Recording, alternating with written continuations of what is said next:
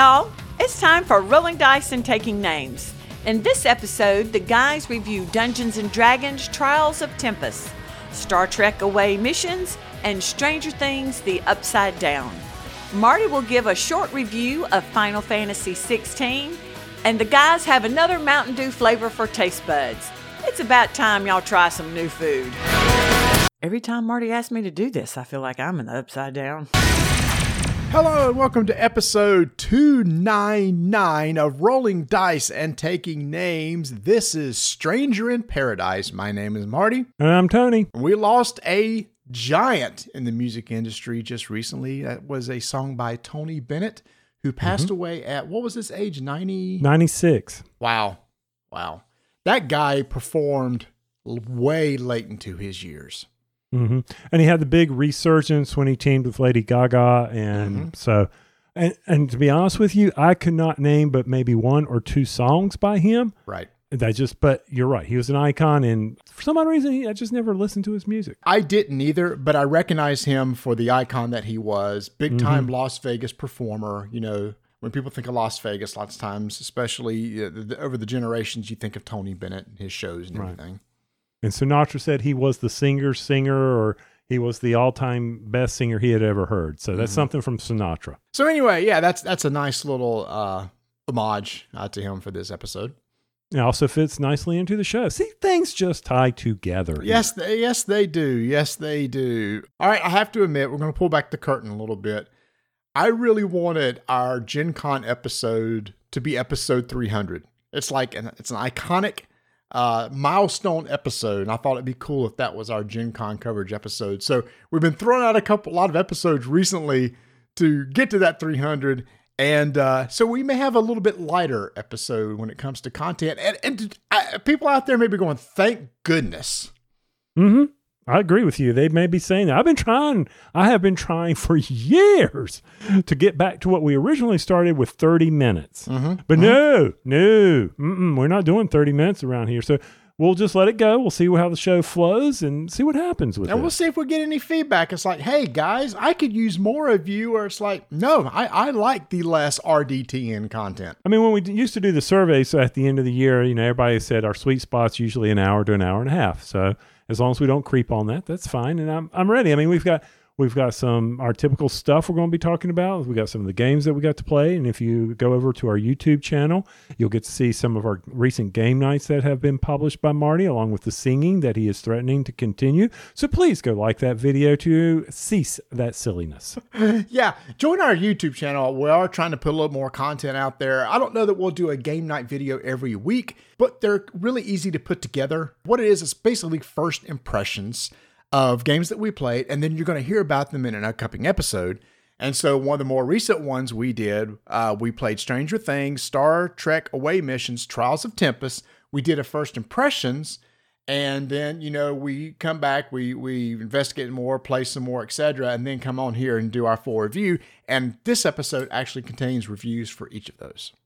and you get the full impression because you see the video. You can read our faces, or you can definitely read mine in these things. Yeah. I'm, I'm worn out because in the last episode that, uh, that we just had, we talked about some lawn care business. This is something we do here. And so I got it replaced. I got the backflow and the valves replaced on the irrigation system. And lo and behold, we turned that bad boy on, Marty. The irrigation system fired that bad boy up after they had to go in and cut the pipes and reinstall some new pipes. And it's just like, no wonder I couldn't do this because I, I don't have the plumbing knowledge. Mhm. My uncle said he'd come up and help me if I wanted to. I said, no, don't worry about it because that's a whole day thing. And it's been in the 90s here. Everybody's sweltering in the heat. And I'm like, I'm not going to go out there and sweat on this. I'll give it to somebody. I'll pay the man for doing that. And these parts aren't cheap. But lo and behold, he fires it up. And sure enough, there's a section in my irrigation system that is crap. We got flooding all underground. He's like, ooh. I go, yeah, I know. He goes, okay, it's either the heads, the pipe, or the connections. Your system isn't that old. No, it's only six years old. It just tells you how cheap DR Horton is. Yeah. Uh, and so we, he went out there, he dug it up, and the man was out there, you know, an hour and a half digging it up because he had to look at three heads. And the heads were all good, but it was the pipe and the connections leading into each of these heads. Gosh. And I said, Well, while you got your shovel dirty, you, won't just go ahead and move that one head I need moved? He said, Why did they put it here? And I go, I have no clue. He said, What were they trying to do? Water your foundation? I'm like, I once again, I don't know. In the next house I have, it is going to be full, as long as I'm not in an HOA, it's going to be full weeds. Nice. Hello, clover. Yes. Hello, clover. Yes.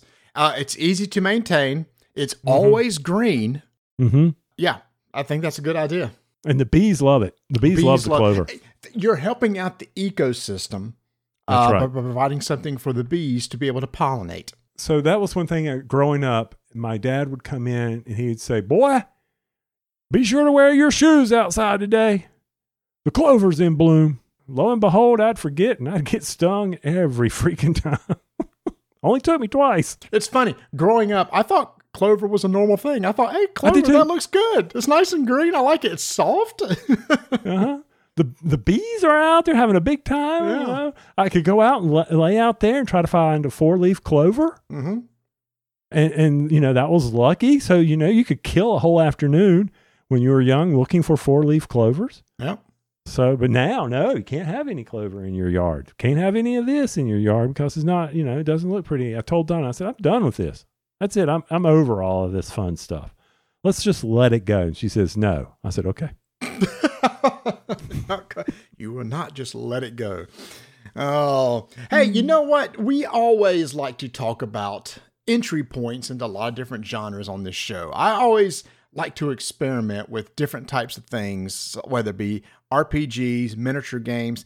And as somebody who's not verse or have a lot of expertise in a lot of those things, I'm always looking for that easy access ramp to different things. And one of the things I've been into in the past several years is trying to get more into miniature games. The access ramp to miniature games is usually very expensive to get on, and uh, it, it takes a lot to get to be able to play.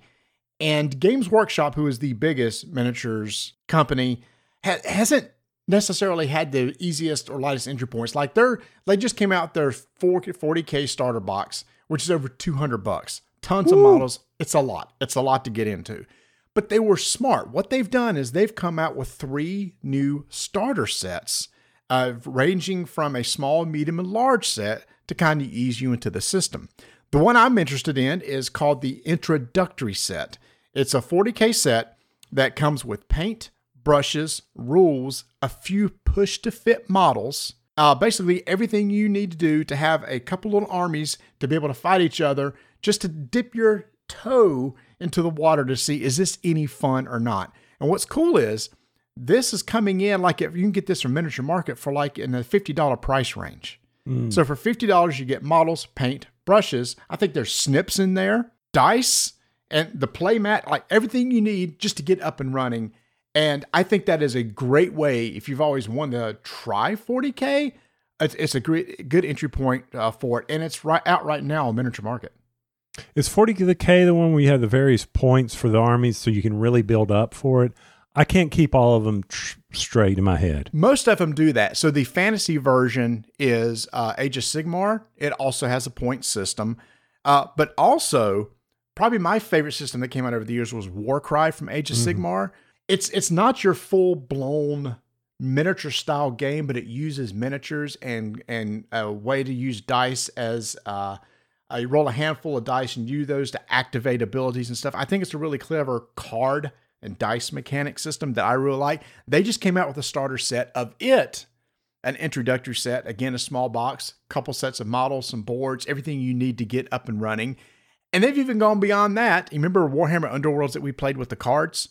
Uh, where you had the like the set army and you could build your deck and play. They have reintroduced a starter set for Warhammer Underworlds, kind of going back to the very original starter set they had. So all those came out just very recently, all of them in the $50 price range at Miniature Market. So there's a bunch of different flavors of things. If you're interested in trying out miniature gaming, uh, it's out there for you right now from Games Workshop. And I, I think that was a great idea. Yeah, I mean, Underworlds I remember because that was the one.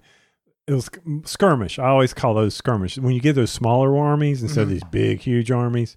Yeah, that, that'd be if if someone is interested in doing that, and you have a second person to play with. That's always the challenge. See what your community's doing. Check out your local game stores. See if anybody's got anything. and I'm not going to take away from them because maybe if you after you try this, usually you can find people who are done and you can supplement your army that can allow you to take even a bigger bite out of this uh, elephant and and give it a try. Or someone who says you know what? I'm tired of playing the skaven. I'm going to go play this other the, the orcs. And so here i'll sell you my skaven army and you try give this a try. Mhm. so you never do know. So check with your local game store for sure and make and see what they have. And then hey if you're getting into paints you could be painting a whole bunch of miniatures in all your board games that are out there. You could be having all this fun stuff I mean, that's just the way it goes with these things. And are, are they? I'm sure they're Citadel paints, aren't they? Uh, yes, they are. And as you can see, like it's a complete set, full set of models, paints, everything you need to get going. And what's cool is you say you find somebody to play with. Heck, each of you, you and a buddy throw in 25 bucks a piece. You go out and you split the price on a box. One takes one set of uh, one faction, one takes the other. And it's not enough to do a, a major paint job. But again, it's like five bottles of Fort, five bottles of paint. It's just a way just to get you started. That's mm-hmm. it. It's just an introductory set. And in fact, on the box it says "Start here." Yes, it. Hey, I- they couldn't spell it out, could they? I mean, it, it's right there. Start here. And I will say, all this stuff is on Miniature Market. Miniature Market does have a carry all the stuff that the Games Workshop carries. And as we mentioned in our last episode, if you use our affiliate link, which you can find on our webpage, if you just click the Miniature Market logo on our website, uh, it'll take you and use the affiliate link, which gives us 5%, which people have been using. Thank you so much for those who have already started clicking it. I'm seeing clicks, and it doesn't even matter if you if you buy, doesn't matter. Just the clicks is a really good impression. And Games Workshop products are always less than um, MSRP. So all these are there uh, at Miniature Market, and you get them get them there. And we'll probably go see some of this at Gen Con. We always like to stop in at the various booths, see which armies are coming out, just go, ooh, that looks so cool, or something like that. Games Workshop will be at Gen Con. I'll for sure want to swing. In fact, the uh, the per, our contact will be there, so be kind of good. Go put uh, face to a voice or voice to a face, uh, face to a name to a email. go. You, know, one of those connections right there. One of those things. Now, have you been uh, working out? Have you been getting your deep squats in? Have you been pressing some uh, weights lately? I know you've been running, but uh, have you gotten yourself limbered up? Because we, because Gen Con for when this hits, this she'll be right before Gen Con, and we will be on our way to Gen Con, Mhm. and we need to be ready, physically ready to get that floor down for restoration games. I'm Yes, so uh, ready for Yeah, this. I hope they if they don't have knee pads, that's fine. Usually those floors are cushioned, so we actually can use the flooring itself as knee cushions. But remember, the air conditioner is not on, so dress cool when we go in there. Right. Now, one thing I may have to go find some Ray Bans Mm-hmm. because if Sue is there, Sue Sheldon, Suzanne Sheldon, why did her name just suddenly blank on me? No, you got it. You got it. yeah, I could just see. I won't. Maybe I'll get her some of the big Ray Ban glasses Uh-huh. that you saw, and she could be like in Cool Hand Luke, and we'll get uh, Justin Mhm. some other ones. And you know, do you remember the Paul uh, the scene where he's digging the hole and what, what's what's uh, the boss's dirt being in the yard? Why is that dirt in his yard? Put it back in the hole. Why is there dirt in my hole? I could see her doing this to us, where she's in there, Marty. Why is that Matt right there? And Justin comes walking up. She they can mess with us. And then one of them can say the classic line I think what we have here is a failure to communicate. Best movie ever. Speaking of love that movie. movies, uh, we had our big uh, movie, you know, episode several months ago. But d- dude, the box office is insane. We have got to have a follow up episode with Dan and Chris uh, in the fall to look back over the the absolute flops and failures that we thought were going to be successes and things that we didn't think would do well or doing well. But anyway, today, as of this recording, I got out of Oppenheimer. Have you gone and seen it yet? No, Okay. No, I'm, I won't be going to a movie. Probably we may go see Oppenheimer, and maybe at the end of uh, next month, before we go on our trip, or when we get back from our trip. I don't know. it may not be in the theater at that point. well, I know because I looked at the box office and it was trailing Barbie something fierce. Yes, it was. But for a Nolan movie, an R-rated movie, it did really well. It opened at like 80 million, which is good for for an R-rated movie. Uh, yeah, I think uh, this weekend was the biggest box office opening for the for the year. Uh, I think in our draft, I think Barbie went in the third round. so we did not read that one right at all when it came to that movie. Yeah. Well, I, I keep thinking, you know, in that third round, I was stuck at the end, and that's a shame. Yeah. Now, I will say Oppenheimer, it needs to be seen in the theater for the sound alone. Uh, if you know Christopher Nolan movies, you know the soundtracks and his sound editing and how he uses placement of sound in a theater is phenomenal. And this this is absolutely no different. It would not have the same punch sitting in your home and watching this. Even with like 15 speakers around you and that surround sound, probably not. No way. No way. Yeah. Does your seat vibrate and all that fun no, stuff I, when the I bomb didn't goes go to off? that one. So I went and previewed it to see if Vanessa would like it. She says she thinks I said I think you'll like it. So when we come back from Gen Con, we actually may go see it in IMAX. Oh. So we can see it oh. together in IMAX, yeah. Which is the way it should be seen. I have not stepped foot in a theater this year, so I think I think I only said there was one I would screen. The rest of them were streaming. This was one me. Oppenheimer was one of them. Yeah, and I, just because of what it's about, it's just when can I get there? You know, Right. we've got we've got Gen Con, then I go on a vacation, so that's the- you know when, when, when's the opportunity? I Just one Tuesday night. Just one weeknight. Just go see it. I mean, it's really it's not like you gotta block out a whole week. It's literally one evening. Well, you got me booked for the next two. Well, Oh. okay, work's got me booked. Yeah, that's right. yeah, they- just- Uh, which brings me to once again, what are we doing Tuesday when we right before Gen Con? You got us getting there so early. What am I going to do? I can't check into my hotel. I can't walk the floor. What are you? What are you going to have me do? Restoration said they may start setting up on Tuesday. well, then I'm okay with that. We'll hook up with people Tuesday night. We'll hang out. Okay. Well, uh, because I can take my badge. Our ops center is just right down the street. Yeah, I'm, I'm sure you can. So, I mean, I went for the cheaper flights, and the cheaper flight was getting there early in the morning. Uh, The afternoon flights are the expensive ones. Okay. I've been giving you grief about this because I keep thinking, oh, you saved $20. Good for you. I'm sure it may have been more. It may have been 20. I don't know. But at least in today's heat, thank you because it'll be cooler when we're sitting on the runway, unlike other stories we've been hearing about those poor people. I'm going to tell you something. I, if I had been on that one flight in Vegas where they sat for four hours on the Vegas plane, I would have opened the damn door and they could have, the marshal could have arrested me. Yeah, it's like, fine, take me to jail in the air conditioned building, please. please. And then then we will talk to my lawyer and then we will have a civil case. Because i don't care what the faa says. This is inhumane and oh man. Not, not much gets under my skin. Imagine that okay a lot does but i'd keep it buried so yeah i was just like you got to be kidding me air travel is just no fun No, it's not. I stress out over air travel and the.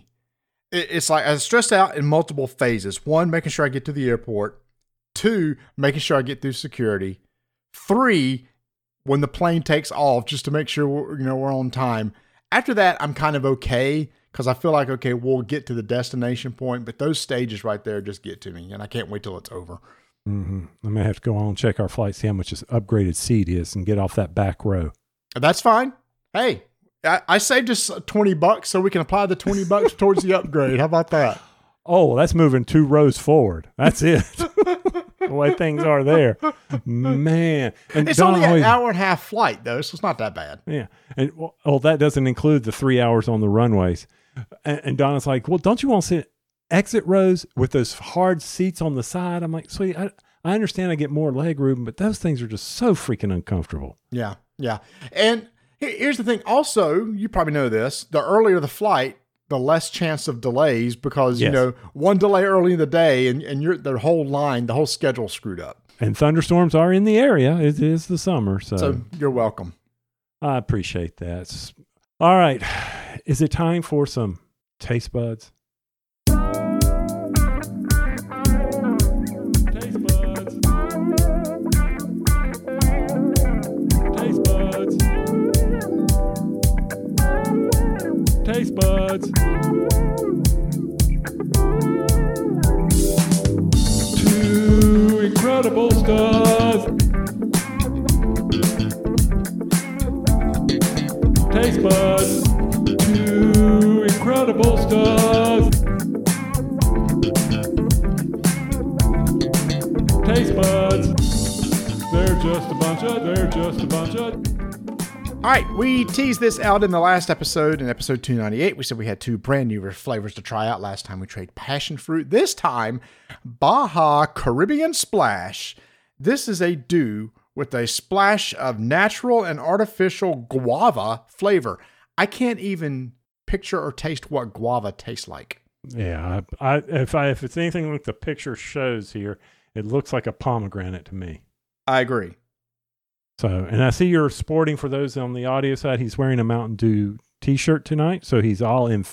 He's ready to go. Mm-hmm. Now, when they gonna do the durian flavored?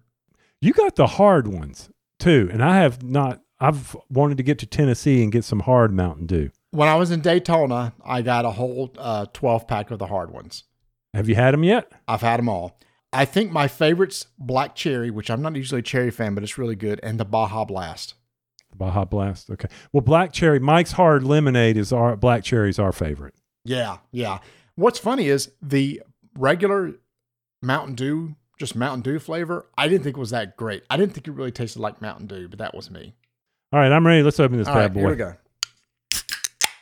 Okay.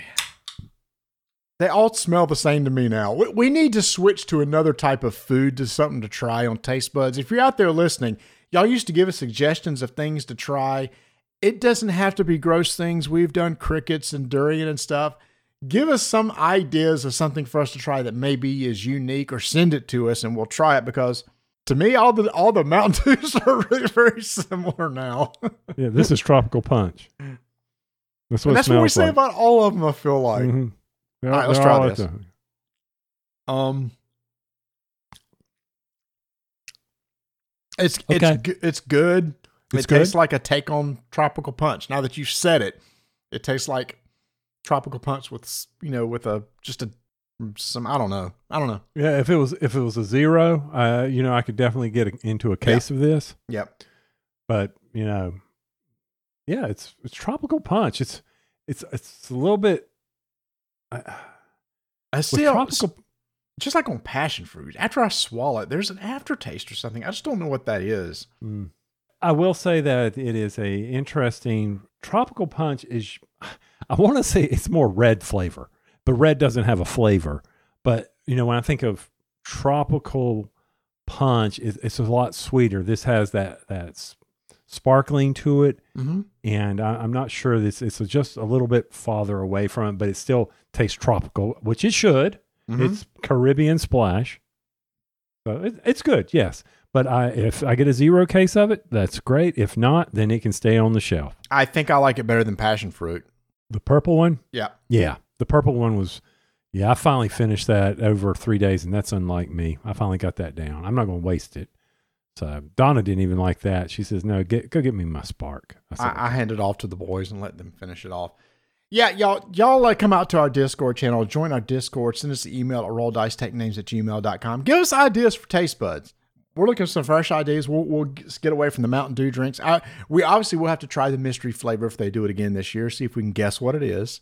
That usually happens in October, so we'll definitely keep an eye out for that. So, yeah, if you have any ideas for taste buds, let us know.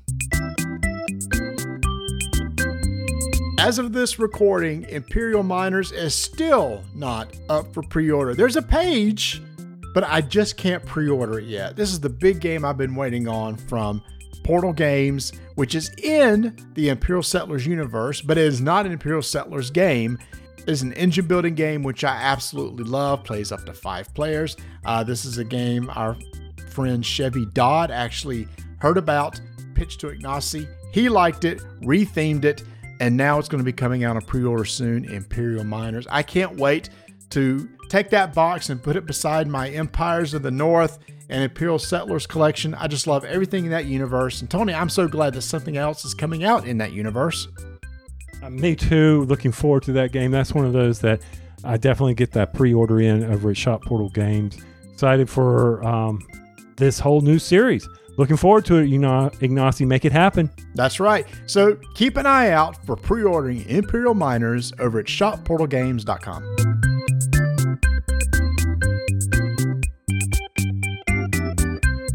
Pokemon just recently sent us a game from designer Rob Daviau. I know that guy, called Stranger Things The Upside Down, which is based on the Netflix series. Tony, you said you had interest in checking out this co op game. And I was surprised at this because you have only watched a couple episodes of Stranger Things. So, what was your draw to this co op game? It's a Daviau. Okay. So, the, the designer himself, that's pretty Mhm. impressive, man. So, just just the name Daviau on a box Daviau. will make you pick it up and try it. Yeah, I, I think about all of his other games. I've enjoyed them, so I said, you know, why not? This I don't know anything about the IP, so I can't be disappointed in this game by the IP and what they do with it. Mhm. But like you said, it is a co-op game, and I'm like, okay, we don't we don't do a lot of co-op games here, Mhm. and so I'm, I'm like, okay, let's give this a try. And uh, as I was reading more about it, I like the fact that it's not this long, drawn out thing. I mean, you've got um, overall, there's two sides of a board. There's a season one and a season two, which I'm, I'm assuming, Marty, means that there were two seasons of Stranger Things at this time. I don't know. There's five right now. There's five total. So there's expansions. It definitely has room for expansion. So here in season one, season two, you could play as Lewis, Mike, Dustin, Jim Hopper, Nancy Wheeler, or Joyce, and you're going to be in the town of Hawkins, uh, basically trying to go up against the the big bad, whoever that is. If you've watched the show, we don't really know in season one who that is, but you've got uh, like the uh, Demigorgon out there, and they got some dogs you got to deal with and everything. Hold on, hold on. It's not Demo Gorgon. Demi, Demi, yeah, de, uh, yes, Demogorgon, Dem, Demogorgon. I guess I say it just really fast. Demogorgon. Dem- demo. I was like, hey, that's demo. Okay, I'm all right. Very good. You're playing these characters. Yeah. So this guy is this this Demogorgon is not good. So what you're doing is you're taking a character and you're going around town and you're trying to get allies to help you out. You're trying to get equipment that will help you fight the Demogorgon, and all this is driven through card play. Uh, on your turn, you're going to be able to move a certain amount. You could take an action at certain places. For example, if I want equipment, it'll say, "Hey, pick up two cards and keep one." But everything is done through these cards that you have in your hand that has numbers and some icons on them. And anytime that you want to increase your chances uh, or make you more uh, options for your actions, like I can pay cards, pay an- a one or a two to draw additional cards if I'm looking for a particular item. But the thing is, though, is those cards that you play are actually a clock in the game because at the end of your turn, you're going to refill scene cards, which are typically not good. Maybe they're going to move the Hawkins of Van closer to you, or move enemies closer to you, or add additional tokens to the board, which you're going to have to deal with later. And after you go through the deck once, uh, next time you have to, uh, on the second time through the deck, you have to draw two cards from those, and the third time you have to draw three. And then if you go through all that, you end up losing the game. But Tony, what I think was really interesting is how you fight against uh, some of the uh, the demigor the now you got me doing it demigorgons and the uh, and the other villains of the game. Yeah. So on your turn, after you you play your action cards to move if you want to, and you take your action, if you have to fight, then what you will need to do is you will play your action cards and flip over a stack of tokens, and you total that up. And if it's equal to or greater than, you beat that enemy. Certain enemies have certain effects; they move away from you. You can eliminate them from the game. Things like that can happen with these tokens but you don't know what's under these piles of tokens. They're So face down. blind- they're face down. Yeah, it's a blind shot. But once they're revealed, hey, everybody knows. It's not like it stays hidden knowledge. And the Demogorgon has strength can increase over time as you're trying to rescue Will in season one. Season two, you're rescuing Will, and then you're trying to close the gate. Mhm. So that's what you're working towards. That's what you're trying to help one another do. We have to be able, because we know to rescue Will, the Demogorgon has strength and it's being tracked down there with the tokens. So we need to eliminate those by using our allies, using our items, working together without creating too much fear. Because Marty says if you go through the deck three times and you can't go through the fourth, you lose. Or if any one character is too scared, they soiled their britches, they're going home, that's it, game over. Yeah, over the course of the game, through scenes and etc., you can actually gain fear, and there's a fear tracker on your card uh, that you're having to track. One thing I like about with the the fight, whether it's whether it's the test to find will or test to fight, is once you reveal all the tokens, you then put them face down and randomly pull one out. So next time you go and do that test, it'll be a little bit easier. But as we said, uh, the Demogorgons stacks keep getting added back to the board. So you may clear out a few stacks and then the scenes will put them back in there and make them even harder to deal with. And when you fight or you reveal these uh, battles, the difference between what you competed against versus that stack increases your fear. And that can quickly end your game, can't it, Marty? Which is how we were able to get two games in very quickly when I thought, Nancy's got this. Nancy, Nancy, go on there and take care of this. And yeah, she she uh, took a lot of fear and got wiped out of the game. Luckily, setup of this game is very easy to do. Mm-hmm. it's not hard Quick. to reset up the game and, and reset and uh, go again. So I think it's a very clever game with the card play. Uh, also, when you play cards, some of the cards have icons at the bottom that says reveal another scene card. So more cards you play, there's a chance you can reveal scenes, but there's certain spots on the board that if you get rid of the tokens, those tokens that are on top of them, those blind tokens, when you do test against them, it may say, okay, if you can ignore one revealed scene or your on your uh, cards that you played, or maybe two revealed scenes. So you're trying to make your chances of success better without having to go through those scene decks. And there's ways to, of course, mitigate the fear. You can calm yourself down. Um, and one other important thing is 11, which uh, every time I hear it, of course, go back to Spinal Tap on that. But 11 will help out the team. It's not a playable character, though you can download off the um, uh, CMON's uh, website and make them a play, make 11 a playable character, but it has special powers that can help also mitigate and remove certain obstacles that your team will face as you play. Final thoughts for me is that overall, this is a very good co-op game for those who like this IP. Marty promises me that the IP is in this game, the theme is in there. Yep. I have no clue. I also do enjoy the fact that it is one of those games where fast to set up, easy to explain to people because you really only have move, do actions, refill your hand, draw a scene card. I can get this explained in under five minutes for a co-op game. and, and that's the beauty of this game to me. I think the card play is really smart. It plays up to four, two to four players. It plays in 60 minutes. Like you said, easy to teach, very easy to set up. I do think this is very thematic. You get to play as the characters. Each character may have a special ability that's used throughout the game. Uh, the game kicked our butts. Uh, so it's not the easiest game in the world to win, but I don't want a co op game to be too easy because if I learn how to beat it every time, I'll just never play it again. So I too enjoy my time with it. I thought it was interesting to see Rob uh, work on something like this, kind of out of the blue because he's been doing so much with restoration games. Uh, but you see his hand uh, in this. So I know that in the past we've said, oh, games with IP, ignore those, ignore those. When you got a pedigree of like Rob Daviau working on something like this, there is something there. It is a clever co op game, and it really does work with this IP. That's Stranger Things Upside Down from CMON out now.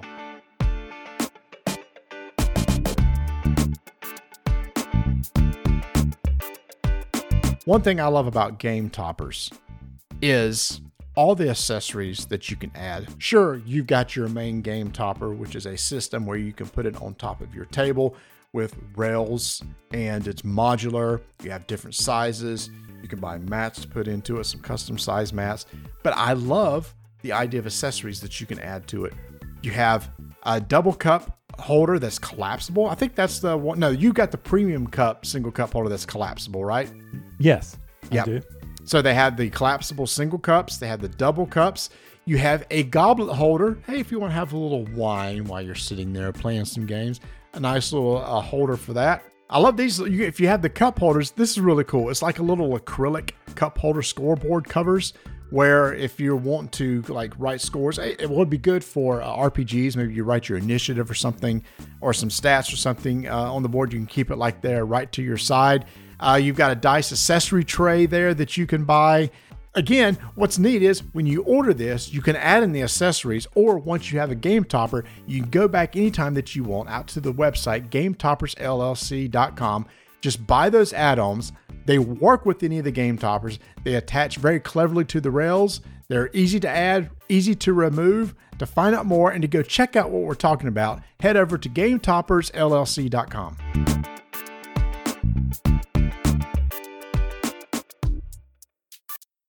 WizKids has been coming out with some really, really good premium products lately. You may not know this, but WizKids actually has a license uh, with Dungeons and Dragons. Earlier this year, we covered Dungeons and Dragons Onslaught, which is a new miniatures skirmish game, very highly competitive game. And they came out with another game just recently called Trials of Tempus uh, from designers Thor Nye, Kyle Newman, and Adam Carasso. And this is a team based game uh, where you can play 2v2, 3v3, 4v4 on this huge, huge board. It's a dungeon crawling game uh, where you have some quests that you're presented at the beginning of the game. Those quests will give you victory points. Depending on what those quests are, you may be maybe trying to kill the other team. You may be trying to kill certain monsters. You may be trying to destroy altars or loot some stuff. There are various quests out there for getting points. And the big finale of the game is when X number of points have been scored, a big bad will spawn in the middle.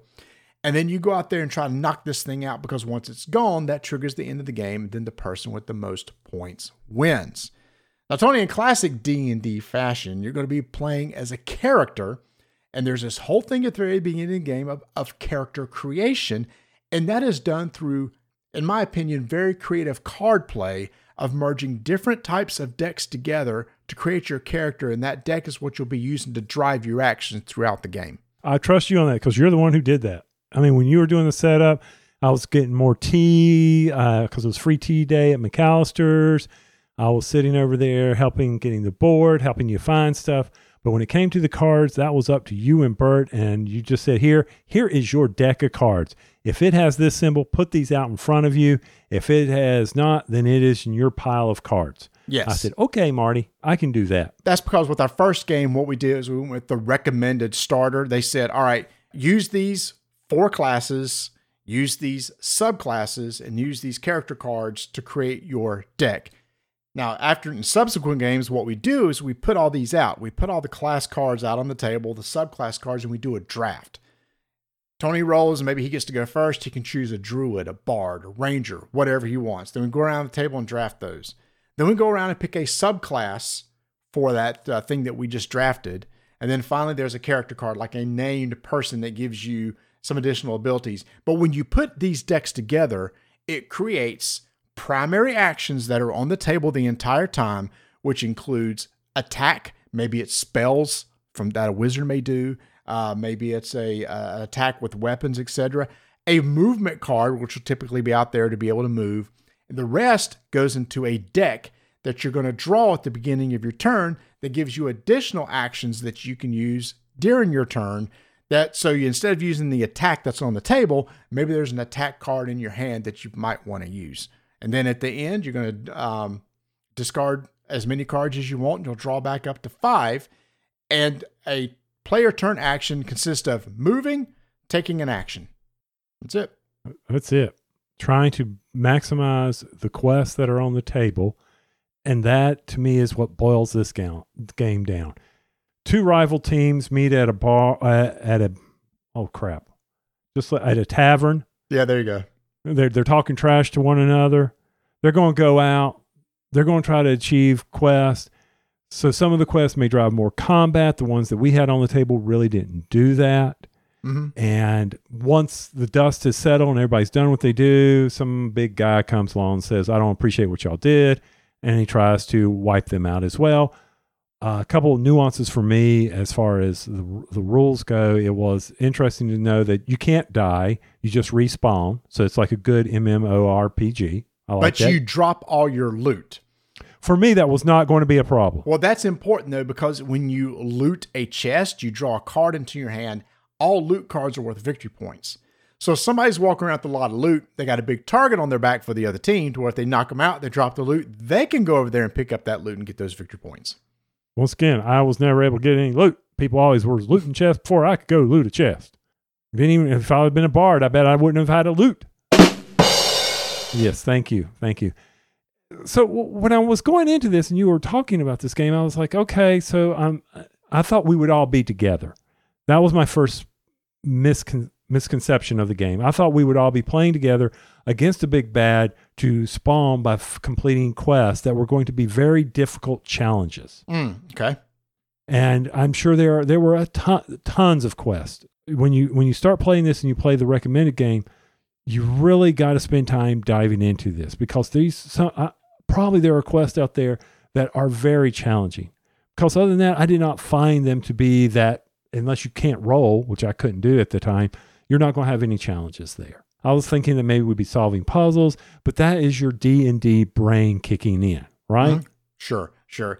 Yeah, this is definitely uh, more of instead of a role playing game, more of a dungeon crawler style game. Now, this is PvPvE, meaning there are camps of monsters out on the board and they will fight against you. If you go over and get near them, they will attack you. So it's not only the other team you have to worry about, you have to worry about the environment, these monsters on the board that you have to deal with also. Now, there might be some quests that give you points uh, for killing monsters. Like we had one quest out there for when you deal the final blow.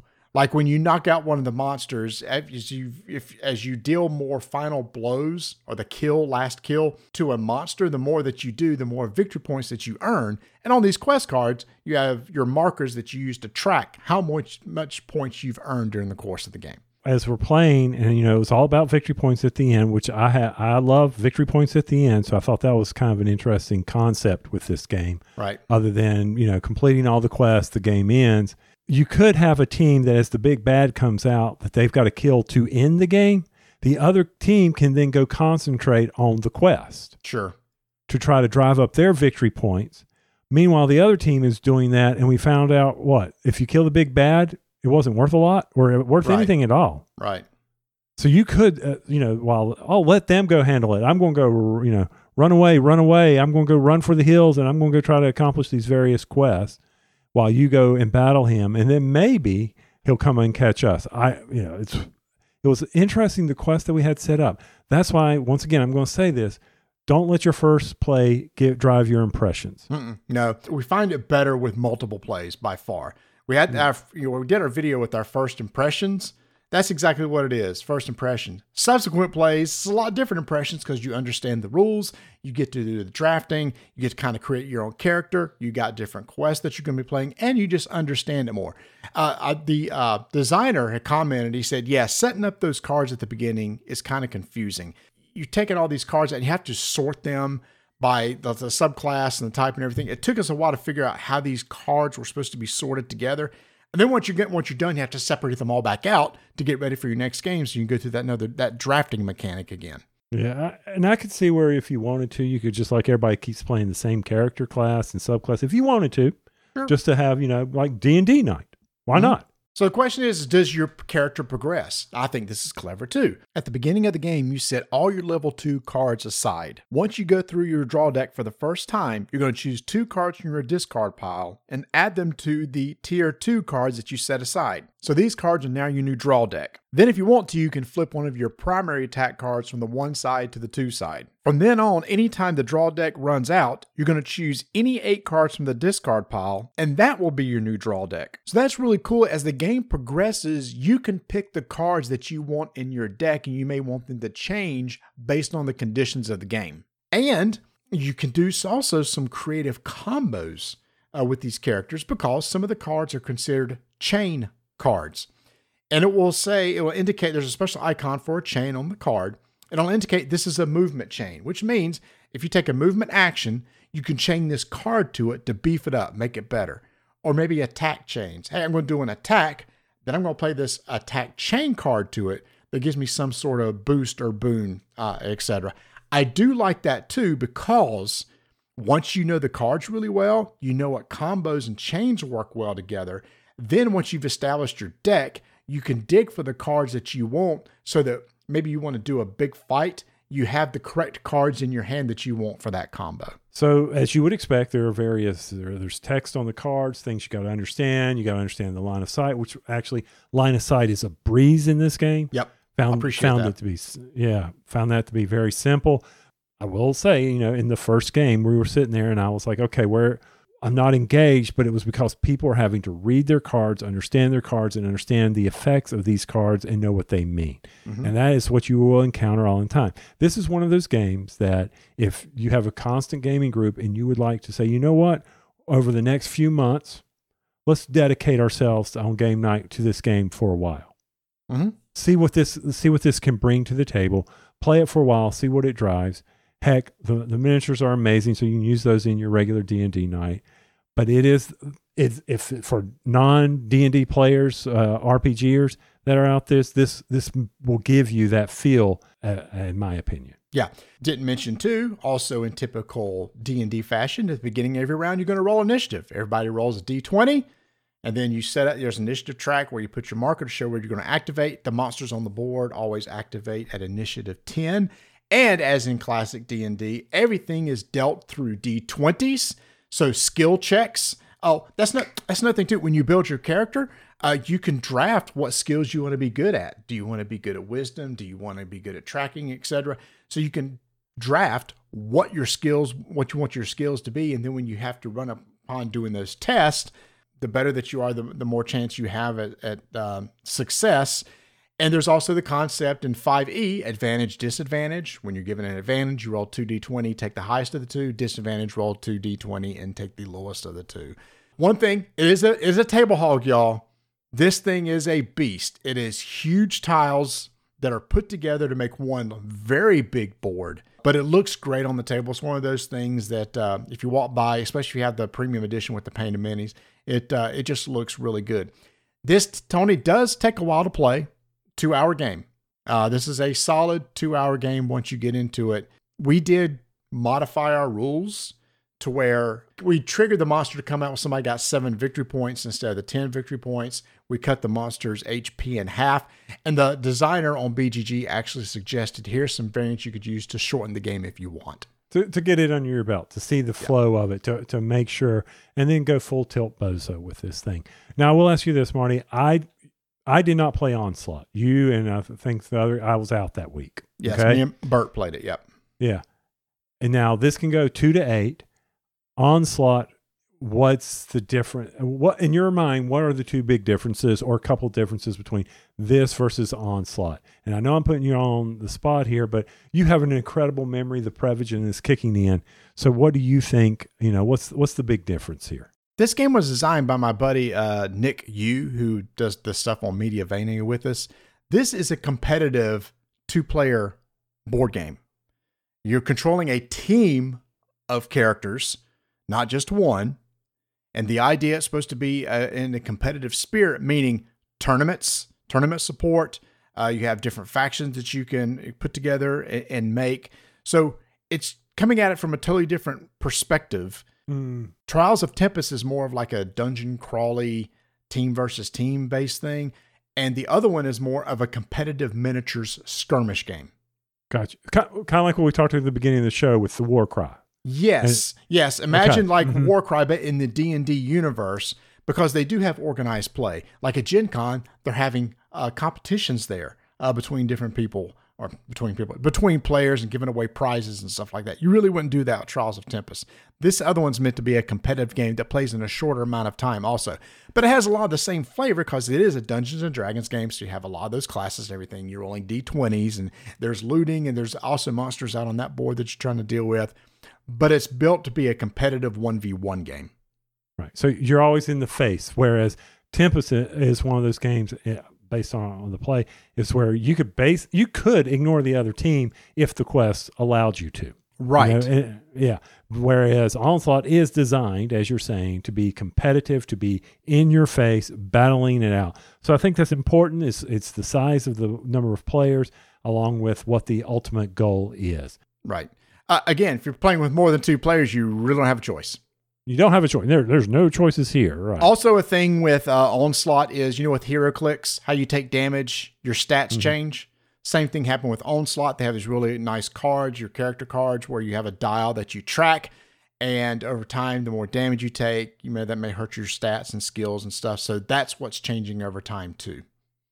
okay. Yep. So that's I- really the big difference between the two. Both of them from WizKids, both of them in D and D universe, but they're made for two different audiences. If you get a chance to play the game, get ready for a big type of experience. Stay engaged. Work on your cards. That this is just me speaking from ours, where you know don't lose track. and and try to get out in front of what you're going to be doing on your next turn. Because if you don't, then you're going to just you- you're you're going to be bored. I- I'll admit it, Marty. You you will sit there and you'll be like, okay, I'm waiting on my turn. No, this is just like an RPG in my where you're out there thinking, hey, you got to be engaged in the party and you got to see what's going on, and that's what this game brings to the table for you. As a co op game, you do need to work with your teammates, talk about what you're going to do. Hey, if you go over there, I'm going to come over here. Do we split the party? You know, is that the thing we really want to do here? I do think the card play is very clever. I like the idea where there's always abilities on the board. Uh, I always have a movement, I always have some sort of attack that I can use. But then those cards in my deck that I can use throughout the game as I need them. You can upgrade the cards. There are two versions of this game the premium uh, version, which has all painted minis, which are really, really nice. Regular version, which has non painted minis. Whichever way you want to go, the art is really nice. They have good inserts for holding everything. Once you get everything sorted and set out, you'll be ready to go from game to game.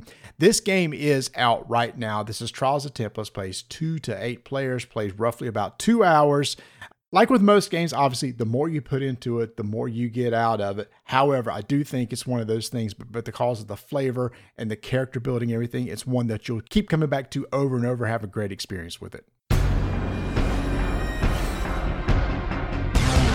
Five minute initiative begins in three, two, one. We all know that Star Trek is one of my favorite IPs, and Marty and I got to put on the table Star Trek Away Missions, designed by Andrew Haught, Mike Haught, and Phil Yates. This is published by Gale Force 9.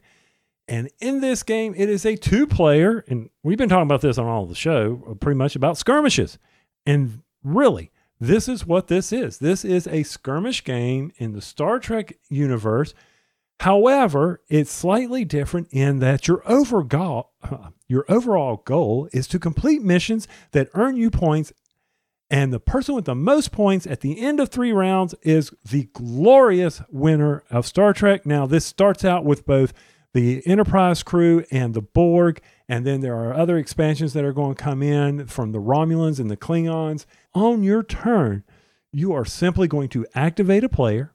You'll either move, attack, attempt a, to complete a mission by rolling various dice. Then it's the other player's turn. They'll do the same thing. And there's various map tiles that you can lay out to build up a different scenario. Straightforward game, Marty. I don't think there was a whole lot there that when I taught it to you that created confusion for you. No, not at all. Each of you got two decks. You got a mission deck, a support deck. The mission deck are is the cards that you're trying to complete, and if you do, they're worth victory points at the end of the game. The support cards are cards that you can use over uh, the course of the game. You're playing different characters. Each character has certain abilities and has certain stats. Those stats will come into play for tests. For example, let's say there was a mission where you're supposed to go to a particular terminal and try to complete a, a certain type, like a navigation test. You're going to look at your uh, skill for a character, and uh, whatever your skill level is, you're going to pick up that number of dice. If they have a, a a specialization in the one that you're trying to test, you get to roll one extra die. You roll all your dice.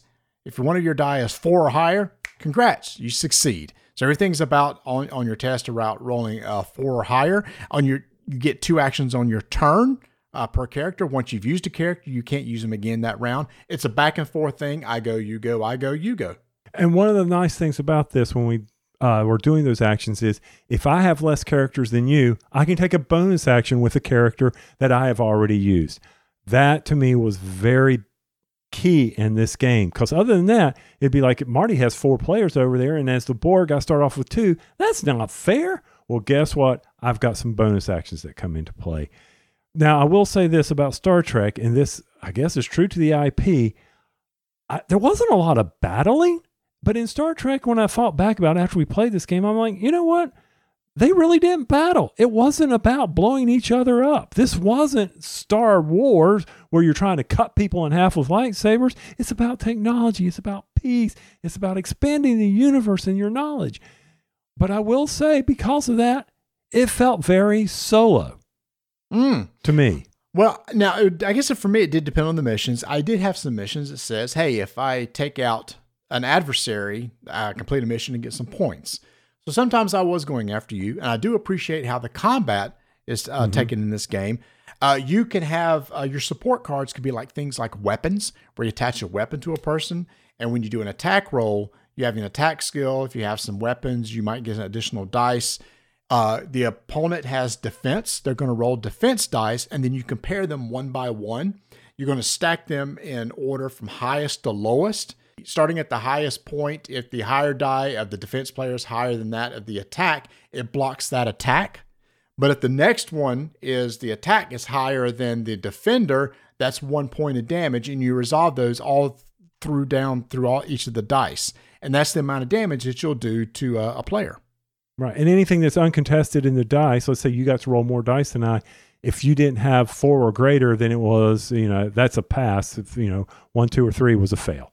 So I really like that. I don't like that that it was an automatic pass. Yes. If, if the if the dice were uncontested. And damage is basically you deciding what skills do you want to hurt because you've got uh, little little tokens or uh, pegs, Pegs. that you put into your character board, and you remove those as you take damage. And as you remove them, that means your your movement or your attack or your skills may not be as good.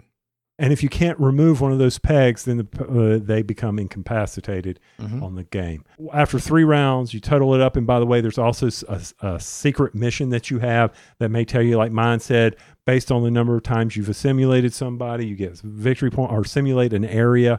Then that's identified by your mission cards. Then you get additional points. Overall, I mean, I was whining when we were playing because it felt like Marty's missions were way simpler than mine. But you know, I was surprised at the in-game score, even though I lost. That's okay. I can handle that. I'm not going to be bitter that that I did not assimilate anybody.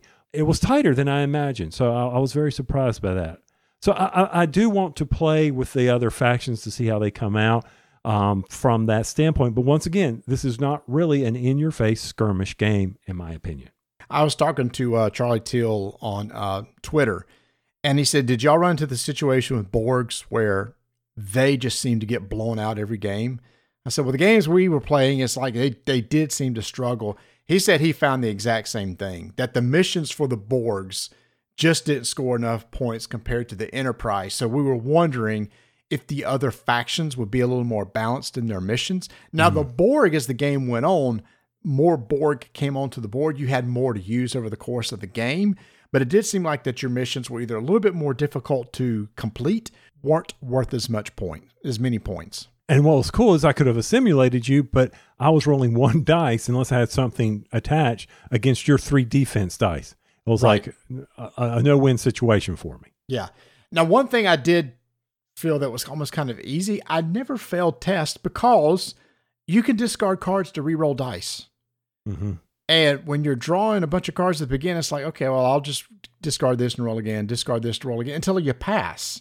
You know, I just never f- found that I had trouble uh, succeeding in my missions because I could just re-roll the dice till I got to that point where I've passed. Yeah, but you were getting rid of cards that maybe as the as that turn went on in that round, you didn't have quests or missions that you could do or attach certain equipment or support roles. So that that's the deal you're having to do. Uh, go with that. Now, there's deck building in this, and I haven't explored uh, how you would do that. But once again, this is Star Trek Away Missions from publisher Gale Force Nine. Five minute initiative is complete.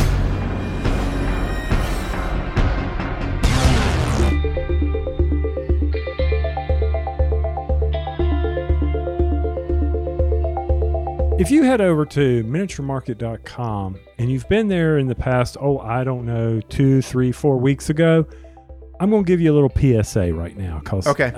I, I, I don't know if you've recognized this, but they have really redone their website, their landing page. I didn't know if you paid attention to that because they've gotten rid of their menu bar that was across the top. It's now in these little tabs at the top. That's been changed. Looks really nice. You hover over it. They've got all the breakdown for you. Very nice system that they've put in place here. On their main page, bestsellers, you can hit the view all, deals, view all. I mean, it's right there at the top. They still have their scrolling banner for the things to catch your eye. Easy way to get to the gift certificates at the top. Because, hey, you don't know what to get somebody. You don't, uh, let's say you wanted to, to treat Marty and I, but you, you, you're you're not sure what to get us. You don't know what we have. A gift certificate is a beautiful thing. Just go ahead and send it over to us. Let us know. Matter of fact, that's where our $5, just as a reminder, catch us in a mistake. You can get earn yourself $5 from Miniature Market because we have those out to give. Also, down at the bottom, what, what about your gaming group? You, you're not really sure what to get for them. You can go to the casual games. They've really laid out this page. Oh, pre orders. There you go. Go over there to view them all, see what's coming in. That's usually what I'm clicking on just so I know hey, what do I need to be paying attention to? For example, Lost Ruins of Arnak, the miss, Missing Expedition expansion. Say that three times fast. That's getting ready to come out. So I know Marty will have one to teach me here in the future. Won't you, Marty? Uh, yes, I will. Love that game. Got to have that expansion, and I can pre order it right now. Unmatched, Sun's Origins, My Island, follow up to My City is coming out. So, you know, all that. We talked about Star Trek, Away Missions. The core uh, set is on pre order right now over at Miniature Market. So be sure to check it out. Check out the redesigned webpage. Don't get all flustered because things have moved around. That's at miniaturemarket.com. I love that feeling when I complete a video game, when I'm sitting there and watching the credits roll. And just yesterday, I finished Final Fantasy 16, the first time I'd ever played any Final Fantasy game. Hold on, just let me let people who are video gamers close their jaw.